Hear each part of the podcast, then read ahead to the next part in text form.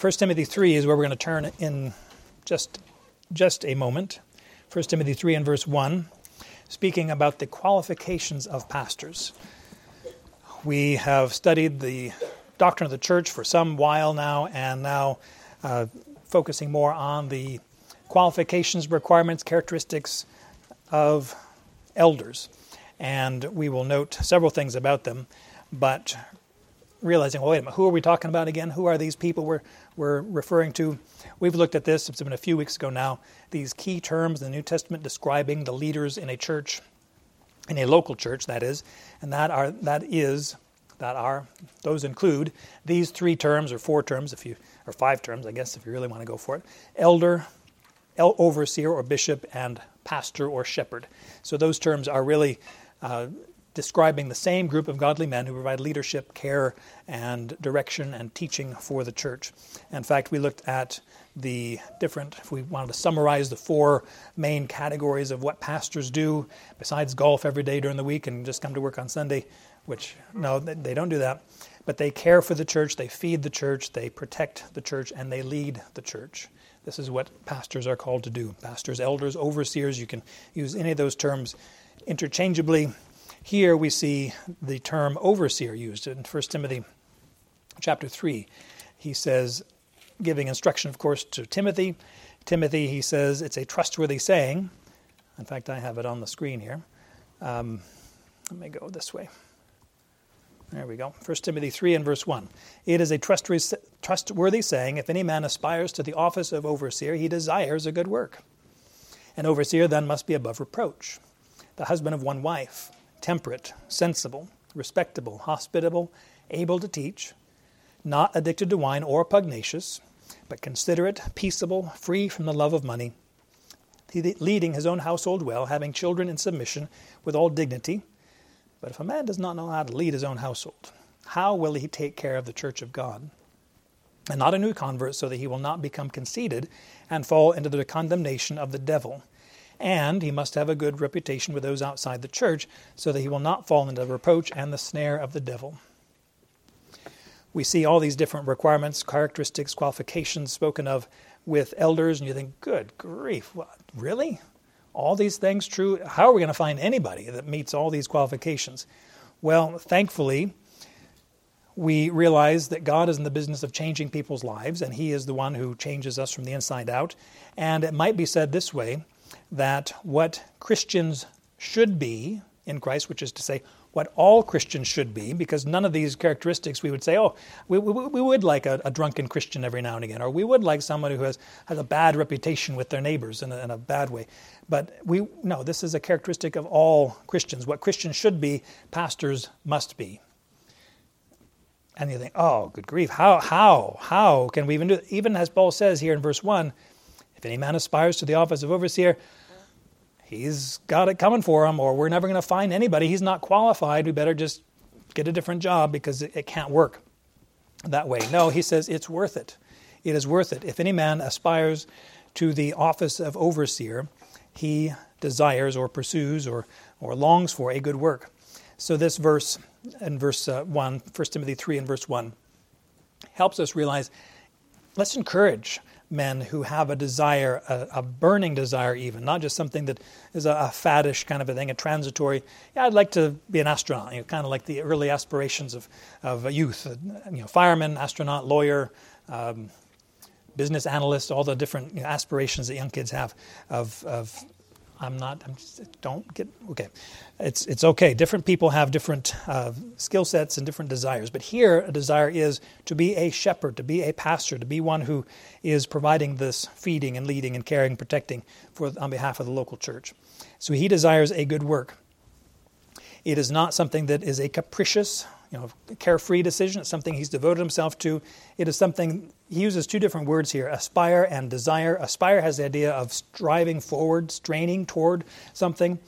It's, it's to such a degree that, hey, this person is willing to receive instruction, receive uh, some discipleship through the process, willing to go and, and get some advanced degrees perhaps uh, for, for uh, not because they're required, but because they're helpful, because of, of two skills. Well, one skill really, the being apt to teach or able to teach, which we'll see in Titus one if we have time today, uh, what that looks like. But the, these elders, pastors, overseers have a responsibility primarily to minister the word of God. Now we all do, right? We've said that we all have this ministry of the word through authentic relationships.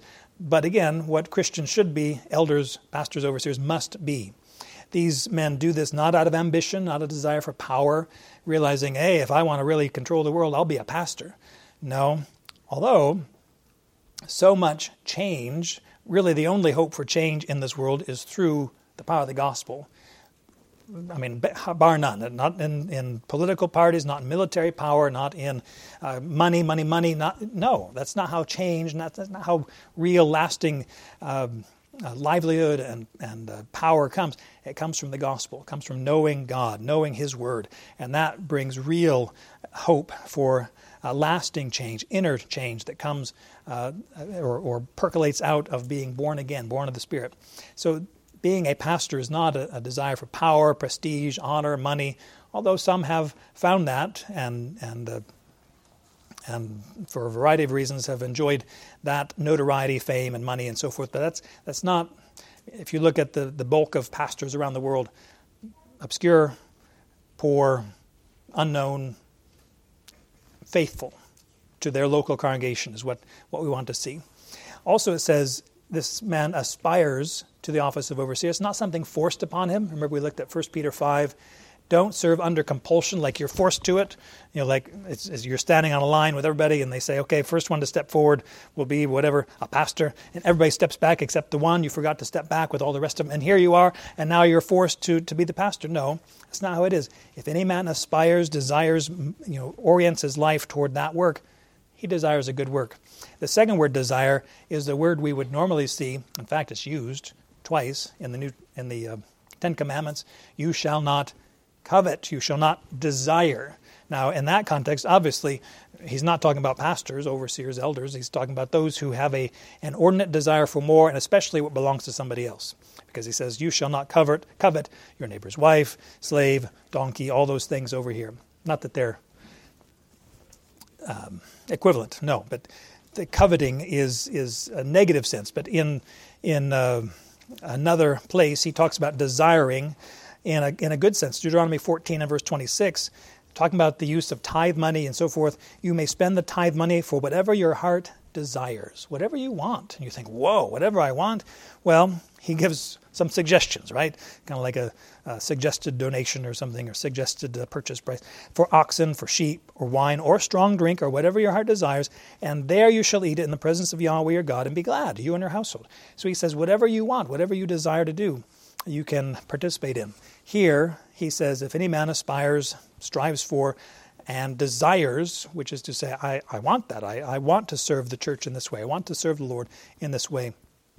Then, hey, it's a good work. It's not something that we ought to poo-poo or, or say, "Hey, sit down. You know, you don't know anything," or, or um, "Do you know what you're getting into?" We want to encourage men in this way toward the pastoral office. We want to encourage men to take the leadership, even as we read in verse 4, in their homes, 4 and 5, that we see them active in, in shepherding their wives and their children as God provides, and to be practicing those skills that are necessary in practicing in their home the skills that are necessary to practice also in the church.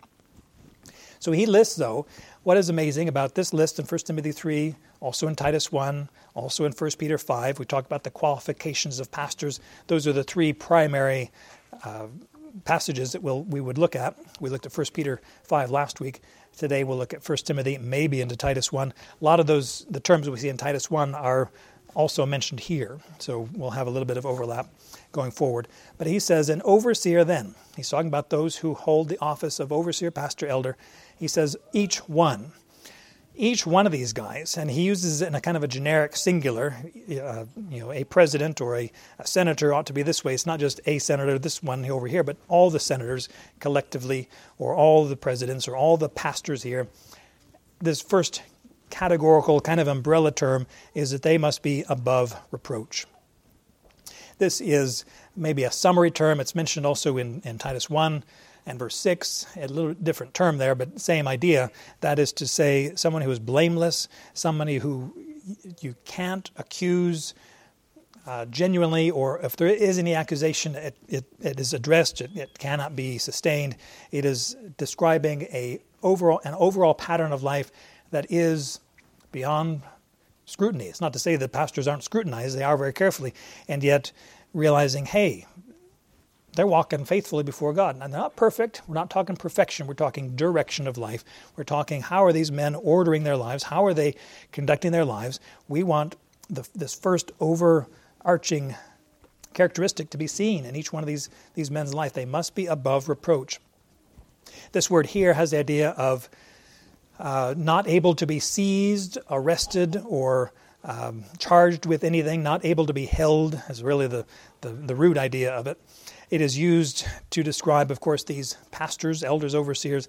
In this verse, it is used in relation to, well, in another sense, for all Christians that we ought to be above reproach, that we ought to be uh, above criticism, that we ought to be men and women of integrity, so that our outer actions, the, the, the lives that we live on the on the outside match what is real about our insides, uh, our internal life in Christ. If we were to say, uh, Ephesians 4 and verse 1, that we should walk in a manner worthy of the calling with which we've been called, that we would let, I like paraphrase it this way, that our daily practice balance or match with our eternal position in Christ. If we are in Christ, and how we live our lives, how are we to conduct our lives? Well, if we are in Christ, then we should live before God. We should live with an orientation, a consciousness of God. If we're born of God, we should pay attention to His Word. If we are born of God, we should love His people. All these kinds of things that we would expect to see in the lives of pastors, elders, overseers. To be above reproach is, again, a key idea, and we'll see some very practical implications of it as we go through these qualifications. The second characteristic here is the husband of one wife or maybe you've heard it said very literally, a one woman man. Uh, we would want to emphasize first that it says a one woman man, not a one man woman or a man or a woman, or be saying we're, we're, talking about men. These are the men who provide leadership in the church. These are the ones, just as we see throughout the the Bible, where again, if you don't mind, this is this is controversial in this day and age, where leadership is male. It's not to say women can't lead, but as a primary duty, occupation, necessity uh, before God is that the men take the lead, and they are the ones providing the service. Here he says it's a special kind of man in relation to his marital status, or not just the marital status, but his sexual identity, his sexual practice. How does he conduct himself as a man, made in God's image, in relation especially to women? Here he says the man must be a husband of one wife or a one woman man. This is speaking, uh, again, it could be a lot could be said about this one little phrase, but let me just summarize it by saying that we, what it could mean is that this person has to be married. You think, oh, so we, we can't have any single, unmarried, uh, divorced widower, whatever, a man serving. I don't think that's what he's getting at. I don't think he's he's saying that that is the case that they need to be married. I think it's prudent for uh, pastors to be married, but it's much beyond that. It's much more, much more, much beyond just a is he married, not married, whatever the marital situation is, because it, it, that is an external thing. That's a, a, a, reality that can change and different things. But there's something more more deep that he is referring to. It can say husband of one wife as opposed to husband of two or three or ten wives. The polygamy aspect uh, that could be that he's saying about that as well although polygamy was not so much practiced in the first century, uh, in fact, in the Greek and Roman world, not much at all. They, they had one legitimate wife, but then they had typically, if, if, if they, uh, especially in the leadership, the Roman uh, leadership, they had all kind of other uh, uh, relationships outside of wife. In fact, one guy, Demosthenes, said, Mistresses we keep for the sake of pleasure, concubines for the daily care of the body, but wives to bear us legitimate, legit, legitimate children, Demosthenes, said. So marriage is only one, even in the Roman context. So it's not polygamy. What about married to a woman? You think, really? You, gotta, you, have to, you have to say that? Yes, because no, this is one man, one woman, going back to Genesis 1 and 2, especially 2.24, uh, where he says, uh, For this reason a man shall leave his father and mother and cleave to his wife, and the two shall become one flesh. The man shall leave his father, cleave to his wife, a woman, one man, one woman, a covenant relationship of marriage. And even we had to go so far in our bylaws to say a and marriage is a covenant relationship between one man and one woman as sex determined at birth. I mean, you have to go that far to, I mean, to say what's common sense obvious. This is what we are. So, is he saying that you have to be a husband of one wife, has husband of one woman? And it goes without saying, perhaps that, but we have to have to say that in these days. What about married only one time, uh, whether the wife is li- living or not? There, so, in other words, no remarriage. There is some measure of that that could be in relation to here spoken of here, because in there is a, a reverse term, a one man woman. We see it in 1 Timothy 5, speaking of widows, widows who are uh, faithful, uh, in fact, there we have that word inserted faithful uh, wives of one man. So there was some virtue attached to women who had only been married once. I don't think that is neat, that was in the Roman first first century kind of uh, time frame. I don't think that is uh, biblical necessarily. I don't think we need to uphold that. In other words, you can't be married more than once. Uh, you, I think he's getting at here that this marriage is not just a man, man and one woman, um, a man with married only once. I think it gets more more deep to the heart. What kind of a man is this? What kind of attitude? What kind of uh, fidelity does this man have to his wife that he has now? It is the faithfulness to a marriage vow, which is to say, when Jesus says in Matthew 19, what God has joined together, let no man separate or tear apart or, or tear asunder. It's God joining this. And you think, oh, that's kind of weird. God joining together marriages. Is that just Christian people or is that all, all people, you know, non Christians as well? Does God join together the marriages of other people? Yes. Because in that context, verse 4, especially in uh, Matthew 19, verse 4, speaks about God. He says, Have you not read that God made them male and female, and he said, for this reason, Deuteronomy 2 uh, 24. In other words, I'm getting way deep here, I'm sorry.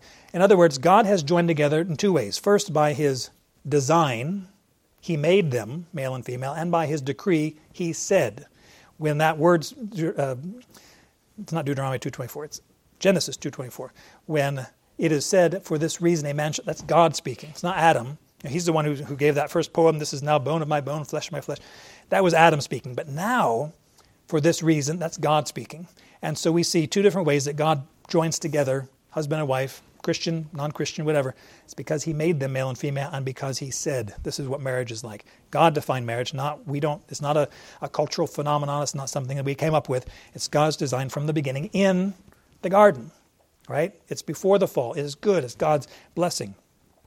And yet we have turned aside to so many different ways to controvert God's uh, provision for us. And we realize faithfulness to a marriage vow, God's uh, bringing these together, but not just to the vow, to the person you married.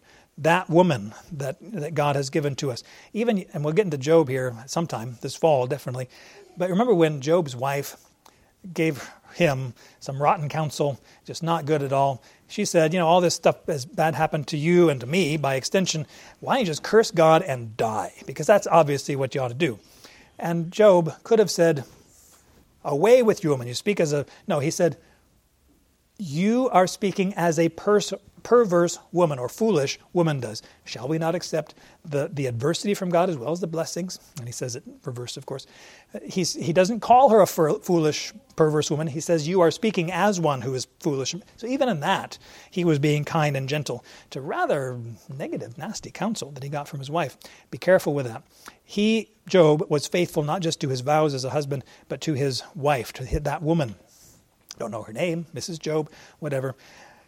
One I think, helpful reference that underscores this idea of covenant faithfulness in marriage beyond just marital status, whether he's married or not, and all those other things I mentioned, is 2 Corinthians 11, verse 2.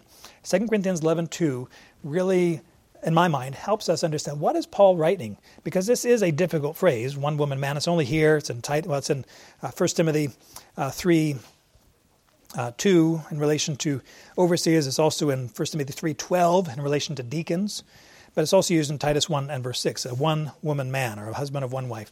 But this 2 Corinthians 11, verse 2, helps us realize there's something deeper going on here. And that is what uh, Paul references here in uh, verse 2 I am jealous for you. This is the church in Corinth, the local church. I am jealous for you, not in a negative way. I wish I had what you had. No. I am jealous for you with a godly jealousy, for I betrothed you to one husband, so that I might present you as a pure virgin to Christ. You see that the emphasis he has is to one husband. You have an orientation to one person. Of course, this is from the, the woman's perspective, the bride of Christ perspective. I betrothed you to one husband so that I may present you as a pure virgin. In the context, he's talking about don't be distracted by false doctrines. Don't be distracted by you know the, the shiny new things that other people are saying. You be devoted, be faithful to your husband. You commit yourself to him. You do what is pleasing to him. The contrasting or con, converse idea from the husband's perspective is you do what is pleasing to your wife. You do what is, is honoring to her. You be faithful to her and so it's not just the status of marriage, it's what's the state of the man's heart in relation to his wife. You can consider any number of, especially in the political realm, any number of political leaders who have been married only once. They've never been divorced, they've never been widowed, their, their wives are, uh, you know, they're still intact, but their heart is not faithful to their wife. They are, no. And so, well, well, if, if it's marital status that he's talking about here, then they would qualify to be an elder. No, the, the, the, these are minimum qualifications I, I, should have mentioned earlier. These are the, the again, what Christians should be, elders, pastors, overseers must be. This is beyond just a marital status. This is speaking about the heart of the man and how he is totally devoted to his wife, totally uh, committed to uh, fulfilling his duties as a husband in that regard. Again, much more could be said about it. I have other notes I could share if you wanted to talk about this further. But moving on in verse 2 above reproach, husband of one wife, temperate. This person must be temperate. This is the idea in relation to um, substances, but just not even illicit substance, just stuff or, or modes or manners of life, or just what you could do with your time. Uh, a, a, temperate man is one who is not given to excess or extremes, not one who is uh, well, you, you, kind of have to observe the person first to see what kind of mood he's in, because it might be uh, you know one of these high things, or it might be somebody who's, somebody who's balanced, somebody who's moderate, somebody who is uh, pays attention to his words or his uh, the way that he's uh, again spending his time, money, resources. Somebody who is disciplined, who is not self-indulgent. It's all about me. It's all about you may kiss the ring. Uh, it's not about. Um, even has to do with with uh, clear headedness in, in thinking or decision making so that this person is, is temperate, not you know, given to this whim or that thing or this fad over here. And level headed, I guess, if you were to summarize this. This is used to describe overseers, it's used to describe women in verse 11, which could be women deacons or women uh, wives of, of deacons. We'll look at that another time. Verse 11 is also speaking of older men. So again, these, these qualifications are not just for elders, like they're these super spiritual, uh, amazing, saint-like creatures. Somehow, not we're not worthy of them. No, they're just they're standing out front. They're leading their congregation. They're caring, uh, providing for the congregation what God has provided to them. But they're just like every other Christian ought to be, and and so we we expect and we must see this in relation to them to these men. Husband of one wife, temperate, sensible is the next word here. This, again, has to do with decision making. Uh, the, the, decisions are well uh, thought out, that they are considered, not off the cuff uh, decisions. The, the man controls his speech, controls the opinions he's, he offers to people. Everybody has an opinion, but these elders, pastors, overseers are careful regarding their um, their thoughts, their attitudes, and how they communicate that with other people. They're not superficial in that you know they're, they're talking about the latest you know sneaker or uh, do people wear sneakers anymore? I don't know what the fad is anymore. Uh, I am I'm not aware of that. Anyway, uh, orderly, balanced, reasonable. Uh, that they are self-controlled. Again, they are, they're very careful about how they conduct them, their lives. They have one person said they have he has his wits about him. Uh, just you know making wise choices, making wise decisions. Next word has to do with respectableness. Uh, that is the word from which we get um, cosmetics or cosmetology, all those kind of things. Uh, that has to do with an an appearance of orderliness, but this is a real orderliness. This is something that everything is in place. Uh, again, going back to that um, word temperate has to do with uh, sensible or not given to extremes. An orderly or respectable person who has is one who has his life in order, that is worthy of respect, that is worthy of being followed. That the, the pattern or the example he provides is something that that garners or generates the respect, which we studied earlier. First Thessalonians five twelve says that you see to it to think highly of those who labor in that regard. Or 1 Timothy 5.17, uh, the elders who rule well are considered worthy of double honor. To, to give that honor, now not just respect and esteem, but also some financial remuneration for their labor. But these are men who are, they're not sloppy in their words, their appearance, their, their uh, sermon preparation, delivery, and so forth. And they do have and garner that respect uh, from, from people in the church. And we saw in verse 7 even outside, having a good reputation with those outside the church. He says here, second to last characteristic in this verse is hospitable. This literally means lovers of strangers, lover of the, uh, lovers of people, but especially those that are not familiar friends or family to them. In other words, they have an open heart. Again, it, this isn't so much as okay, how many how many guests has he had in his home this this week or this year, and how many of them were first time people that he just happened to meet? Well, we don't want to get to that uh, pedantic or, or uh, qualitative, but again, going to the heart. What kind of a person is this guy? What kind of attitude does he have toward other people? Is he open hearted toward other people? Is he concerned about them? Is he try to find? Uh, not it's not hard to find. Does he does he acknowledge, recognize needs of other people, and see what what can I do to help meet that need, or maybe connect, uh, network different people. You know, this person has this need, that person has the supply to that need, and, and trying to arrange people in that regard. It's not simply somebody who likes to have people in his home.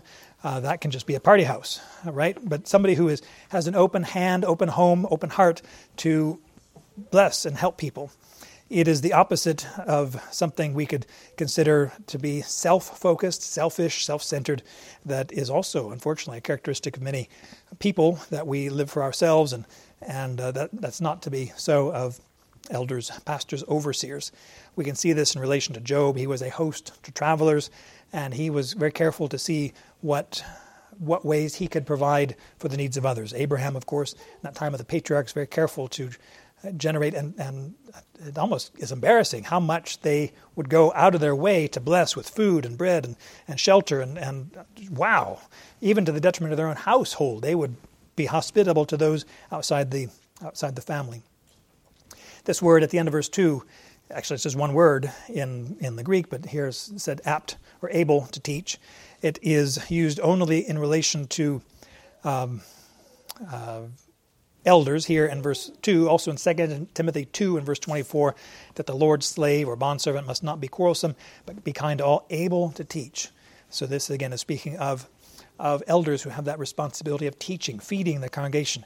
And yet you think, wait a minute, if, if these qualifications are something that should be expected or seen in all Christians, but absolutely must be seen in elders, then do all Christians have a, a responsibility to teach?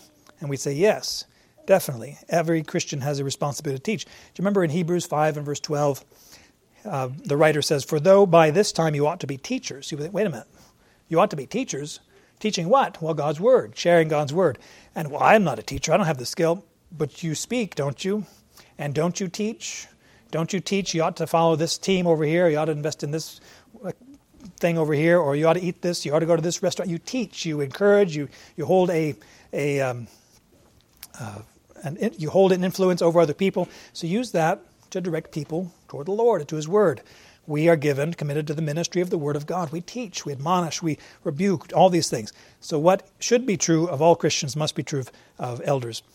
This time you ought to be teachers, but you have need again for someone to teach you the elementary principles of the oracles of God. You've come to need milk and not solid food. Hebrews 5 and verse 12. This means several things. We'll see it also in Titus 1 and verse 9. But it means somewhat, again, if this man desires, he strives for this office of overseership, he's going to do something to prepare. He's going to have some measure of study, personal study of God's Word. He is doing the the uh, the hard work in the in the in the desk at the office uh, to to understand a passage, to be able to present it in a cogent, clear way to the congregation to their benefit.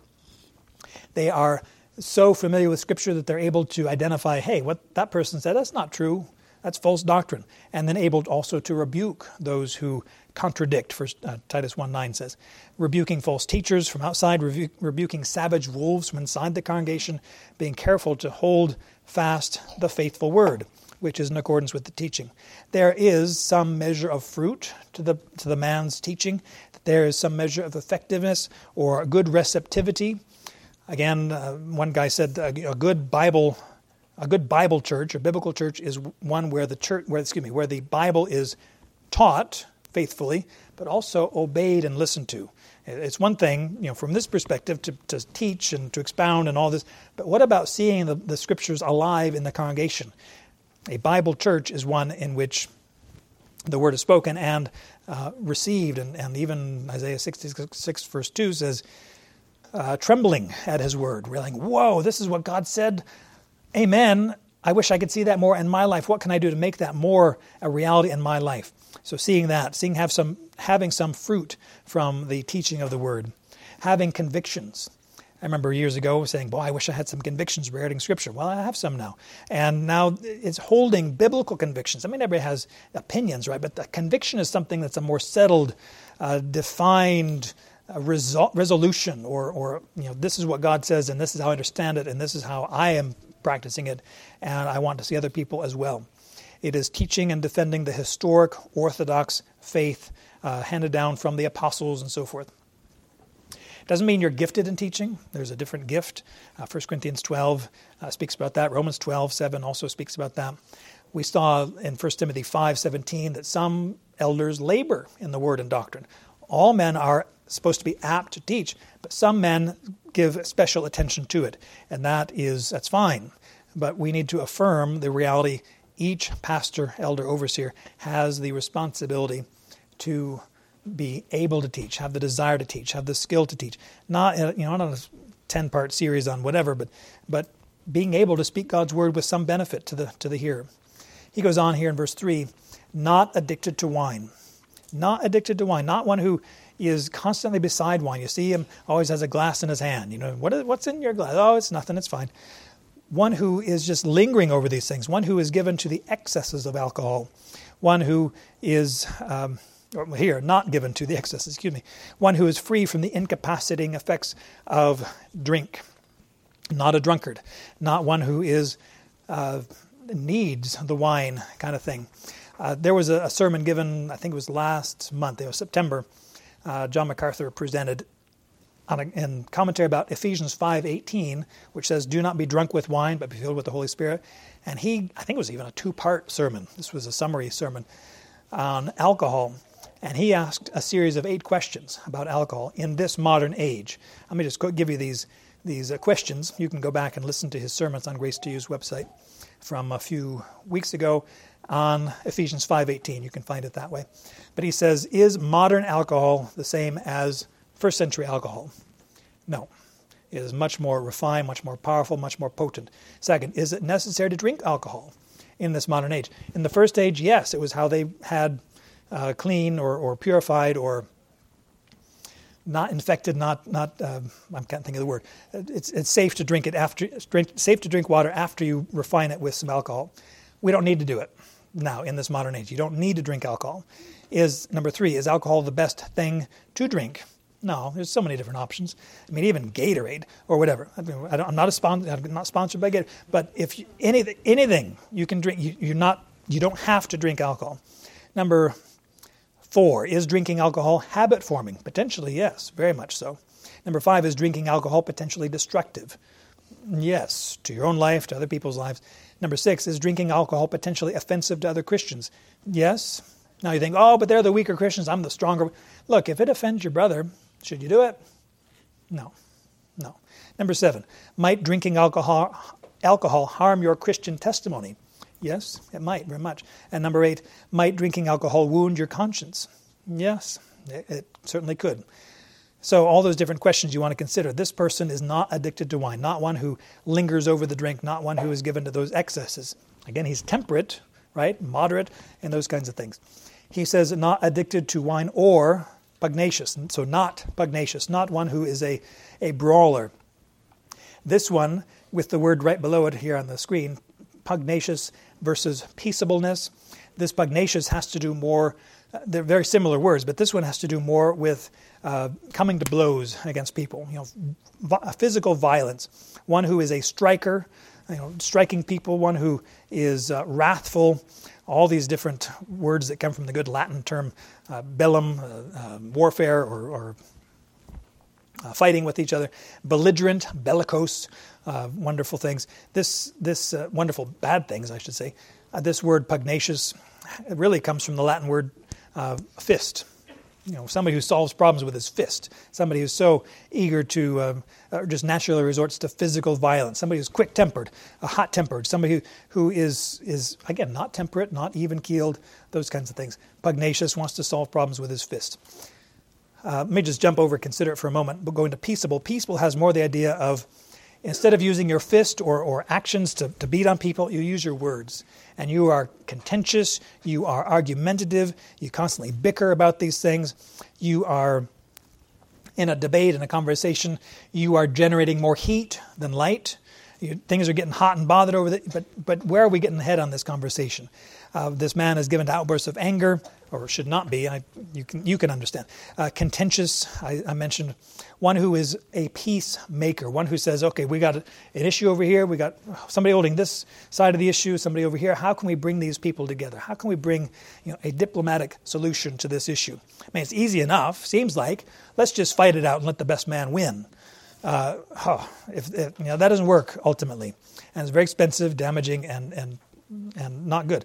What about a peaceable person, one who is able to uh, bring together opposing uh, sides of an issue?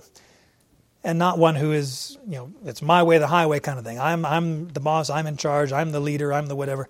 No, being, being, being uh, gentle in these ways. In fact, that's what he says, but considerate. One who is uh, gives leeway for the sensitivities of other people, one who is gentle, uh, maybe your translation says, one who is courteous toward other people, uh, patient with other people. They're, everybody's not in the same, we're on the same path as Christians, right? But some are farther along than others. Some are still dealing with this issue back here, right? Hebrews 5.12. You have need of the elementary teaching. We're, we want to progress further into this way. We want you to be uh, uh further along in this way, but a, a, pastor here is considerate, able to help those. Not a heavy handed, harsh, or severe person, somebody who shows mercy, uh, who has, uh, one person said it, a sweet reasonableness about him, helping other people. This being considerate is not a weak a position of weakness. It's not a position of, oh, you, you just can't handle the hard stuff. No, if you don't mind, pastors are those who are able to handle the hard stuff, but also able to gently lead, other people forward in grace. Consider showing compassion and kindness to other people. He says here, he is um, free from the love of money. This is one term. Isn't it amazing how Greek can be expanded into, into a whole phrase? This word is also the name of our truck, our Yukon, which is free from the love of silver. It's, it's one aphilargyros is the word, and because our truck is silver, it used to be a really nice truck. Now it's kind of old and has a lot of rust, but uh, it was a really nice truck back in the day. And we said we don't want to be in love with this truck. It's a useful tool, but we don't want to uh, boast in it or all these things. We wanted to be free from the love of silver. We wanted to be not greedy, desirous. We, but also pastors, not one who is has an unsatiable, unquenchable desire for more. Now, we should, we should desire more. Ephesians 4 28, I think it is, it says, Let him who stole steal no longer. So don't steal anymore, but rather work, labor, working with anything that's good so that you be able to give or meet the needs of other people. In other words, you work not just for meeting your own needs, but also to have open hands to share with other people. Um, and so that is, is spoken of there. It's 1 Timothy 5 also speaking of uh, the need for household members to provide for the, the needs in their own household.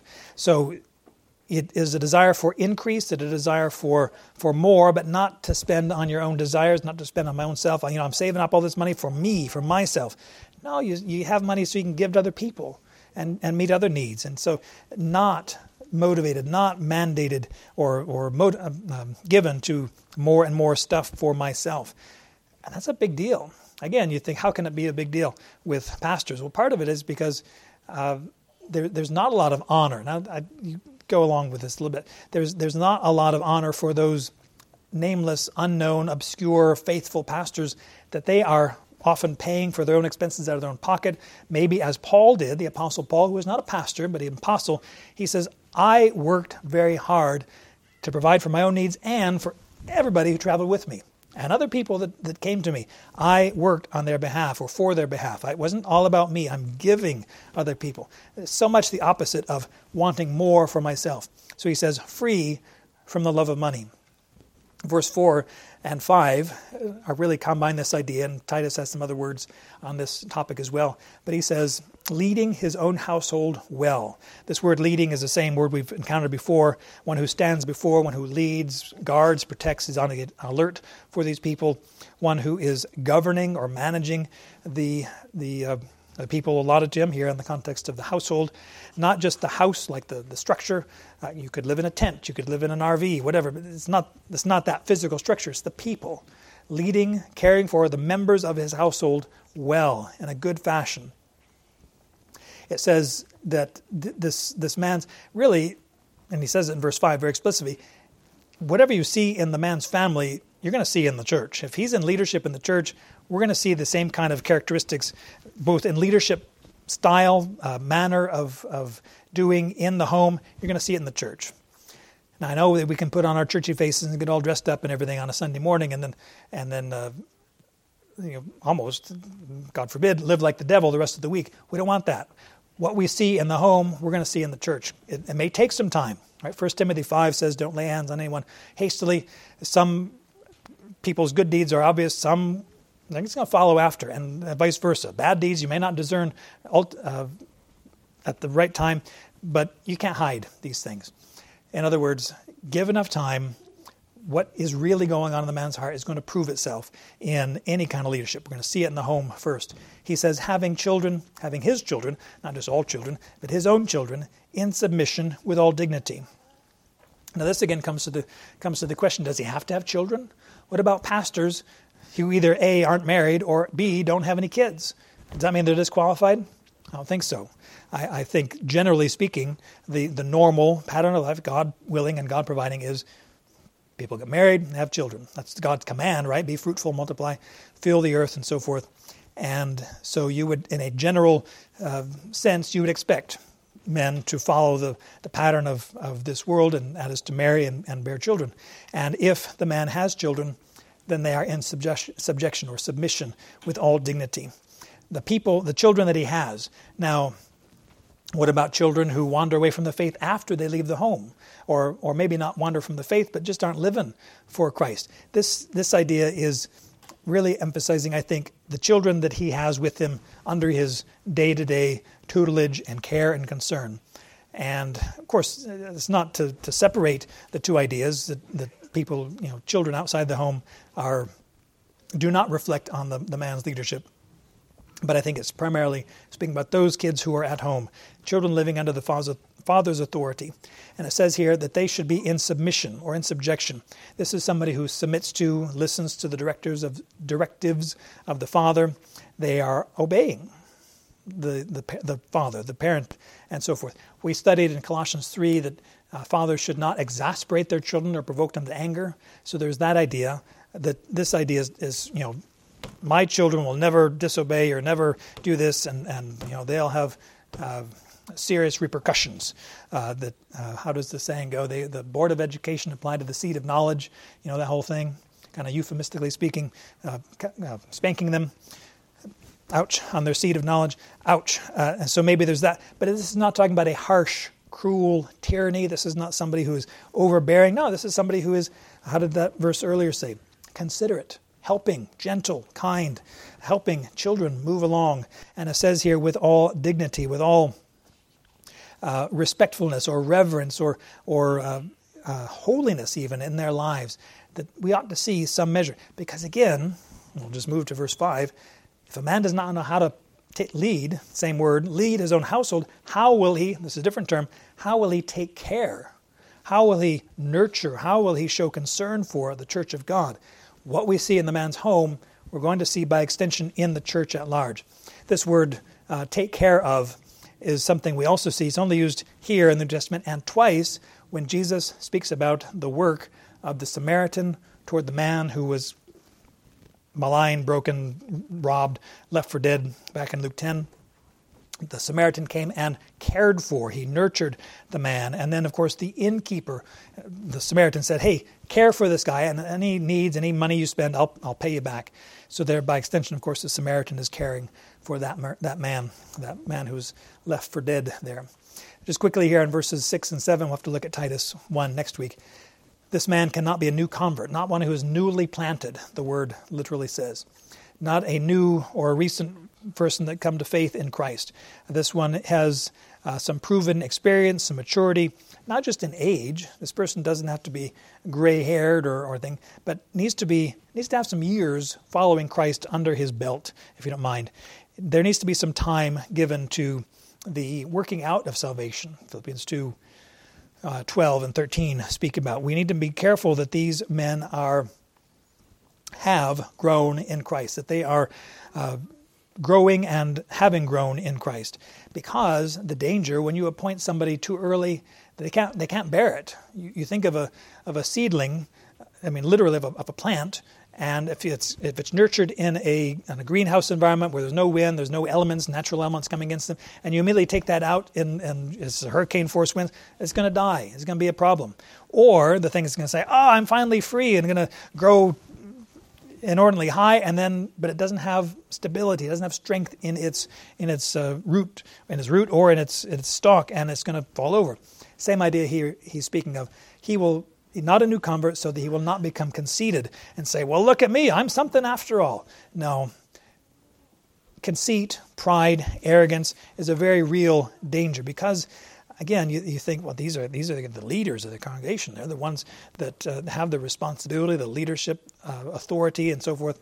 And it can be leading to pride and arrogance. He says, don't, just don't appoint newly planted Christians. It's, it's not going to go well. Let them mature. Let give them some time. Maybe give them some smaller responsibilities in the church. You know, take out the trash or wash the windows or would you would you call this person over? Just check on them see what their status because they had this issue going just check on them. Just see how they can do with those smaller responsibilities and then to grow into these. Because the danger is these men can become conceited that is to be puffed up uh, but it's puffed up to such a degree, and we see this in movies all the time or in, in, literature where it talks about these guys who are full of power and authority, and that leads to their downfall. It makes them crazy. You know, this lust for power, lust for authority, uh, they become practically demented. I mean, just out of their minds. You have lost it. There's no connection between you and reality at any point. You have become so extremely proud, so intensely arrogant. There's no, there's no remedy for that. So he says, it's better to have no men, if you don't mind, than to have the wrong men, and especially newly planted Christians. Be very careful. Verse 7, he says, He must have a good conscience, or a good, excuse me, a good reputation with those outside the church, so that he will not fall into reproach and the snare of the devil. I forgot to mention. At verse 6, it says, Fall into the condemnation of the devil. That's not the, dev- that's not the condemnation that the devil provides, like the devil is going to condemn. What? The devil is the proudest arrogant, most arrogant creature in this world. He's the one who said, I will be like the Most High. I will establish my throne in the heavens. No, the condemnation of the devil is the condemnation the devil has received. He's been cast out of heaven. There is a whole world created for the devil and his angels, and false you know, unbelievers will be cast into that because of his pride, because of his arrogance. This fall is in being subject to that same condemnation that the devil will receive. But here it's a little bit different. He must have a good reputation, a good witness, a good uh, uh, character reference in relation to other people outside the church. And you think, why is it so much outside the church? Because the consistency is what we're looking for. Between the church and the home, yes. Between the church and the community, business dealings, uh, neighbor neighbor uh, issues, um, co-workers, all these different things, these relationships, that the man has a good reputation. So he will not fall into reproach and the snare of the devil. This is something now, it's not something that happens to the devil. This is something the devil wants to take leaders down. He wants to ruin their reputation, wants to bring shame and reproach upon not just them, upon the church, upon the scriptures, upon Jesus, God in general, God the Father. Satan wants to destroy these people. The snare, it's a, it's a you know, snare is something that's hidden. It's, it's not something you say, oh, there's a snare over there, and you walk right into it and say, oh, I didn't know. No, this is something that's hidden. It, it looks so uh, innocent, it looks so unassuming, but it is something that brings destruction and despair upon these people. The devil wants to destroy not just individual men, but the whole system of God's redemption and righteousness in Christ. And so we need to be careful that these men have a good reputation with those outside the church for the sake of the integrity of the gospel and the power of God's word to change lives. Well, again, these are qualifications that are so amazing, they're so profound, but it's not just the super Christians are the ones who have this. Everybody needs to be evidencing these requirements, these qualifications, showing God's wonderful, life changing power in our individual lives, and certainly must see these things in the leaders that God has provided for the congregation.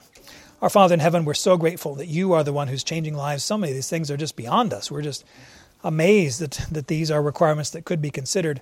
And yet we know that you are a God who changes lives. You're the one who gives grace to the humble. You're those who, the one who gives wisdom to those who need wisdom. You are the one who gives fruit to all kind of situations that are, are so difficult. You are the, the faithful one, and we want to be faithful to you. We pray that you would provide godly men to provide the shepherding leadership, the care of pastors, elders, overseers, and that you'd be honored in this church and other churches. Please establish the uh, godly leadership that so many churches need, the adherence to your word and the testimony of their lives in the, in the community and the, in the home especially. We thank you for each one who's here. Again, we pray you to save and sanctify for your honor and glory. Please help us to minister the word as we have opportunity now, sharing your goodness, sharing love and attention, affection, even solutions as we see uh, needs as we talk with one another. Please help us to be very active in serving one another in love. We thank you for your word. Pray in Christ's name. Amen.